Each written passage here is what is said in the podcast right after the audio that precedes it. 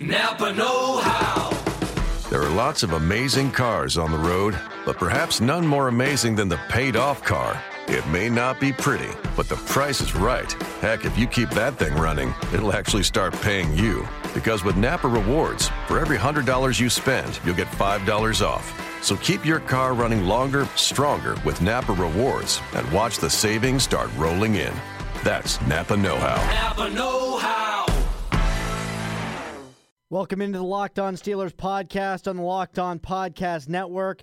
It's now time for our Tuesday podcast, my favorite show of the week, with my man, Mike Prisuta from the DVE Morning Show and the Steelers Radio Network. Mike, what's going on, brother? Oh, it's getting interesting, isn't it?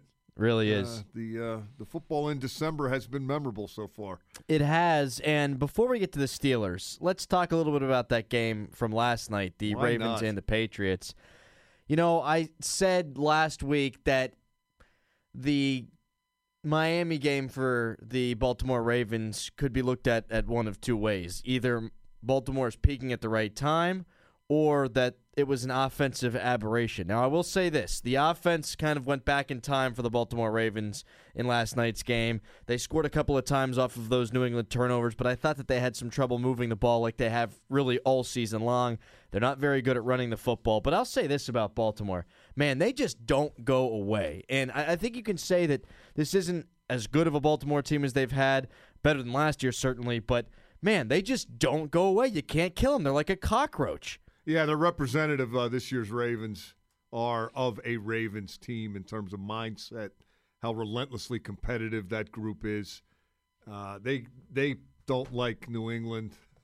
Terrell Suggs is not shy about saying that. He's shy about saying New England or Patriots. He calls them the team up north. Yeah. he feels a little bit uh, well let's just say he thinks there were some inequities over the years that may have cost the ravens some things but that was a great football game i thought from uh, the standpoint of two teams really competing hard and going after it. Uh, the patriots wanted it i thought just as badly as the ravens did. Uh, you saw a lot of that in the body language in the ferocity of the hitting in, in the back and forth the punch and counter punch and uh, you know inside of two minutes it's still a ball game uh, but you mentioned the Ravens' lack of running, and, and I think that might be what ultimately gets them beat. Might be. Might be. If there's a flaw, that's it. They only tried 14 runs, 42 yards. Joe Flacco throwing 52 times Man. is too many, I think, uh, particularly against a good team. But that's what they were reduced to. One of those runs uh, got him tackled in the end zone for a safety. Uh, that That's something that Baltimore hasn't been able to solve all year. No, and I was watching Mike and Mike last week, and they had Dominique Foxworth on, and Mike Greenberg said this Baltimore Ravens team is playing really well at the right time. And they had won four out of five coming into this game, and Foxworth said they're going to be a really tough out. They're going to be really tough going into the playoffs because they can run the football, and that's just not true. That's just that's just a lack of preparation there from Dominique, or maybe he didn't know the question was going to be asked. But that is a big flaw for this Ravens And it has football team. It's been all season long, and you know Joe Flacco has led the league now in throwing the football and pass attempts. And I still don't think he's r- wh- where he w- has been. And I think maybe Joe Flacco will be back Joe Flacco next year after an off season, but he still does not look right to me. I think the Miami game was an aberration from that standpoint. Yeah, I didn't see it. I saw the numbers, and you know the numbers were pretty impressive. Yeah. Uh, and I think I think the guy Flacco's had a great career. Absolutely. Uh, I, think he's really good, but I, I don't think he has been himself. Uh, studying the Ravens before the first game against the Steelers, I didn't think he was himself. I thought he was uh, seeing some ghosts back Yeah. there and, and re- reacting to some stuff that wasn't there. He- He wasn't particularly sharp all the time last night. There were some some missed throws and some balls that got deflected and some passes that were a little bit off. Hey, when you throw it 52 times, they're not all going to be right on the money. But uh, boy, you know, you know, he still he still can get it down the field. yes, he can. And uh, particularly if you're the Steelers, I don't know that you want to be in a position where they're down four and they've got the ball on you. Uh, Sometimes that hanky comes out, throwing the ball down the field. The old Ravens play. And, and they, boy, they just get after it. Uh, They I'm- do. I'm, repeating myself in terms of their Well, no. competitiveness and relentlessness, but that is a team that has an established identity, and it has for a long time, and it is it, it's dripping with that this year. Yeah, and you know I, the point that I wanted to make is that when the Steelers are considering their playoff path, or when Steelers fans, I guess more accurately, are considering their playoff path, the thought is always, well, boy, don't go to New England. They're not going to win there. The Baltimore Ravens don't feel that way, and their fans can't possibly feel that way either. They don't care where they play. Uh, they don't care That's got to come when from they Suggs, play. right?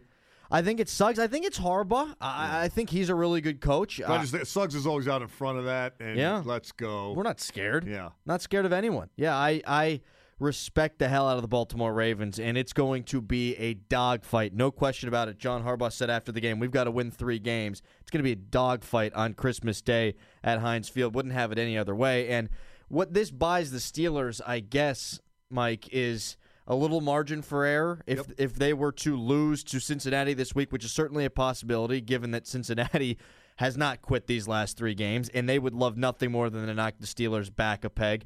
If they were to lose this game and beat Baltimore and beat Cleveland, they would still get in. So what this bought then was some margin for error. in terms of the division, yeah. Uh, although if you're looking at Denver, for example, uh, with a pretty tough road to, to conclude the regular season and a five-loss team, and uh, you know probably a bunch of us started thinking a month ago after that Dallas game it was division title or bust. Right? It might not be the case. What No. if, what if uh, if the Steelers were to win two out of three but lose to the Ravens? That probably loses the division, but maybe that's enough to get a wild card. Uh, again, based on what Denver's got, uh, Miami's quarterback now but, done for the but season. ten win teams left on that Broncos schedule, right? Right? So, uh, plus, I think you know the, the the bigger picture. If Mike Tomlin would say, if you want to look at it globally, the Steelers are playing so well, and they seem to be continuing to take steps each week through this four-game winning streak and checking different boxes and becoming more confident. I would I would think you just want to stay on that roll and keep playing well and keep feeding off of that. No sense taking the foot off the gas because the Ravens lost to that team up north. No, and they're starting to look like the the team we thought that they would be, these Pittsburgh Steelers, and defensively playing very well. We'll talk about that Michigan State guy and the way he performed on Sunday in the offensive line. We'll get to the offense, but defensively is where I'm really impressed, Mike. And they did have the drive where it looked like they missed about 11 tackles, and we saw Artie Burns go for an interception and not get it. Then the two defensive backs ran into each other. There's a touchdown there for Clay. Um, but on that same play, you know, Anthony Chickillo's a fingernail away from strip sack. Uh, we saw Artie Burns. He could have gotten a hand on that football. So I, I don't want to nitpick. That bothered me a little bit, that drive. But defensively, we talked about it. Can the Steelers shut down the Bills? And I think both you and I agreed shut down's probably too strong a phrase. Well, I think they did shut them down in terms of the run. Oh, they slammed the door shut. Yeah. And, and I know Shady McCoy got his rushing touchdown at the end of the game, and I know that that was an onside kick away from getting real interesting, a successful onside kick. But I still think that was a dominating performance on the Steelers' part, and it, it really struck me watching that game and, um, you know, digesting it afterward. It's a different defense now. Uh, you've got Bud Dupree and James Harrison as your outside linebacker. Boy, he can run. Bud Dupree. Yeah, well, he's former number one pick. I would I- hope so. I know that, I- but but I mean, that's a guy. Uh, I'm He personally flies. guilty watching him not do anything in training camp and then spend almost uh, all the year to this point on injured reserve. Oh, okay, he's designated for return. What's he going to do when he comes I back? I thought the same thing. Well, now we're starting to find out. Uh, James Harrison can still play. You know, when you have two established starters at outside linebacker, that's better than having four guys that you're rotating because you're not sure who's going to do what at a given time. You've got Sean Davis now established at safety. You've got Artie Burns established at cornerback. We didn't see Javon Hargrave against New England, and he's been actively involved all along, but we're seeing Ryan Shazier healthy for six Yep. games in a row, not just playing but practicing. And boy, some of the gaps he was shooting, he was clearly uh, on his reads, as they all were. You know, the, one of the big uh, points of emphasis for the defense was the tendencies that Buffalo had uh, based on personnel group and formation, and and the major uh, goal, uh, job one, was not to let Tyrod Taylor or Shady McCoy run. Taylor, uh, discipline rush. Don't don't give him a lane to escape the pocket. And and McCoy just you know he's getting the ball. You know he's really good. Everybody get there and get him on the ground. And the amount of guys that had tackles and the aggressiveness, the amount of players on the Bills side of the line of scrimmage at the outset of the Shady McCoy runs was really. I, it's not something I noticed during the game it, it took watching it. One of the reasons why was the press box were in the end zone and it was snowing and they were Yeah. in uh, a different county half the time. But uh, they really got after it defensively. They they studied, they prepped, and then they attacked what they intended to attack, and they got done what they wanted to get done. And that's that's the trick. You know that the details of that change every week, but that you got to identify, Yeah. you got to recognize, and you got to respond. I I think that your point is is a good one, Mike. That I think that the phrase I, I've been using is, man, they just attacked the line of scrimmage with vigor. Did they not? I mean, they just got after it, and it was eleven guys flying to the football, and it just seemed like I, I think it was I think he got tackled eleven times, McCoy, and I think seven different guys on runs. yes, And I think seven different guys had solo tackles, and then there were three sets of, of groups of two that shared tackles. And, and on all of them, almost, I'll give myself a little wiggle room, but invariably, there were people poised to make the tackle Yes. if, if the guy who was trying to make the tackle ended up not making the tackle. Do you following that? Like, yes. the, the rallying to the ball when McCoy had it was really attention getting. And uh, not just McCoy. My favorite play of the game, from a Steelers perspective, was Bud Dupree's second sack when. After five guys missed him, Right, including, including Dupree. Dupree. Yeah. I had him once. Might as well put him on the ground the second time. And I think it was Sims. Oh, he was he was uh, a little chapped by that after the game. He said he was wet and and McCoy was wet and everything was wet. He just guy squished away somehow. You know? Right. And uh, Phil Simms said after that sack, he said, you know, typically that's one of those 30 yard runs then for Tyrod Taylor. He's going to get away and he's going to scramble and he's going to get down the field. And, you know, the Steelers just flew to the football. That was evident from me for me from snap one. And, you know, to your point about gang tackling, you know, they had eight tackles for loss. And whenever you start seeing a lot of half a sacks, that's whenever you, you think about uh, the guys getting there You're together Getting their numbers. and, and, and that's what they did in this football game. And it's it's it's really been fun to watch. And even some of the plays, there was one play, I think Sean Davis ended up getting credited with this tackle, but Richie Incognito pulled, and Shazier just torpedoed Incognito and took him out. And Yeah. now Shazier doesn't get anything for that, probably got a little little headache uh, from hitting Richie Incognito, but all of a sudden the blocker's not there anymore. Sean Davis makes the tackle, and Harrison and uh, are right behind uh, in case Davis falters. It's uh, it was a really uh, well executed team defensive performance. Uh, again, I want to go back to what they identified in the days leading up to the game and how they wanted to get done what they intended to get done and how well that was relayed to everybody, how how hard it was perfected in practice and then and then the, the game was a result of that. That's that's getting it done at a high level in the National Football League. And it's been And those guys are really good. Uh, people can think what they want about Tyrod Yes. Taylor passing. Um, that is a really good running game. and it's not easy to prepare for in one week. It's just not. It's different than what you see from a lot of the different teams in the National Football League. Which and, and you know, our, our contextual comparison is the top 10 teams that they had played previously. Yes. Dallas didn't go very well, did Nope. it? Philadelphia didn't go very well, did it? Miami, New England, New England. yeah, All those teams ran the ball on Pittsburgh. Now, in the case of Darren Sproles, he'd catch it in the flat, but it's a, you know, a screen pass to me is kind of like a run. You bet you got to get to the guy and get him on the ground, and Yep. they couldn't do that. and um, they lost all those games. After they lost all those games, and this one I think they could have easily lost had they not been as good at job one as they were. Well, absolutely. The quarterback turns the football over three times. You're not supposed to win that game, and the defense is what won it. And uh, the guy from Michigan State as well was The East Lansing runner. pretty good. Yeah, he was he was decent. I opened the show yesterday saying that his mother was a mutter because that's just the guy he is, and he he referenced it before the game. He referenced it after the game. Mike Tomlin referenced it after the game. I'm surprised, by the way, you brought up the outside linebackers because I didn't think you were allowed to talk about that. Mike Tomlin said he didn't want to talk about that anymore. He didn't, and I kind of get. I mean, that was the first time we saw Dupree play almost every Exa- snap. I know. So, but yeah, uh, Gene Hackman and Hoosiers. My team's on the field, Right. or on the court. Uh, yeah, they're not doing that anymore. Good. And James Harrison, uh, uh, are we all just uh, overlooking him a little bit uh, in terms of they've apparently uh, broken the glass and uh, sic James Harrison on Yeah. the on the opposition. Smoke him if you got him, right? How's he doing this at his age, and and, and he's doing it so well? He's doing it so well. He is, and the defense overall. Before we do get to It's the not a gimmick. East Like, oh, Lansing Gene runner. Harrison's still on the team. They're still letting him play some. It's it's, it's an important piece Yeah, of it. there's no more talk of, well, look what they're doing to Jarvis Jones. He's not going to get a chance to develop. We got to see what they got in this guy. No, they know, and they know what they got in 92. So, you go. Yeah. exactly. Glass broken, put. dude on the field. Uh, four weeks in a row they've played like this defensively. And I think, you know, fill in the blank, it's the best this defense has played for a four game stretch since when? I mean, last year they played well down the stretch. It did get better last year, did it not? As the year progressed, the defense. It did. I think it, I think it's doing that again. Uh, stopping Beckham the way again, guy had 100 yards.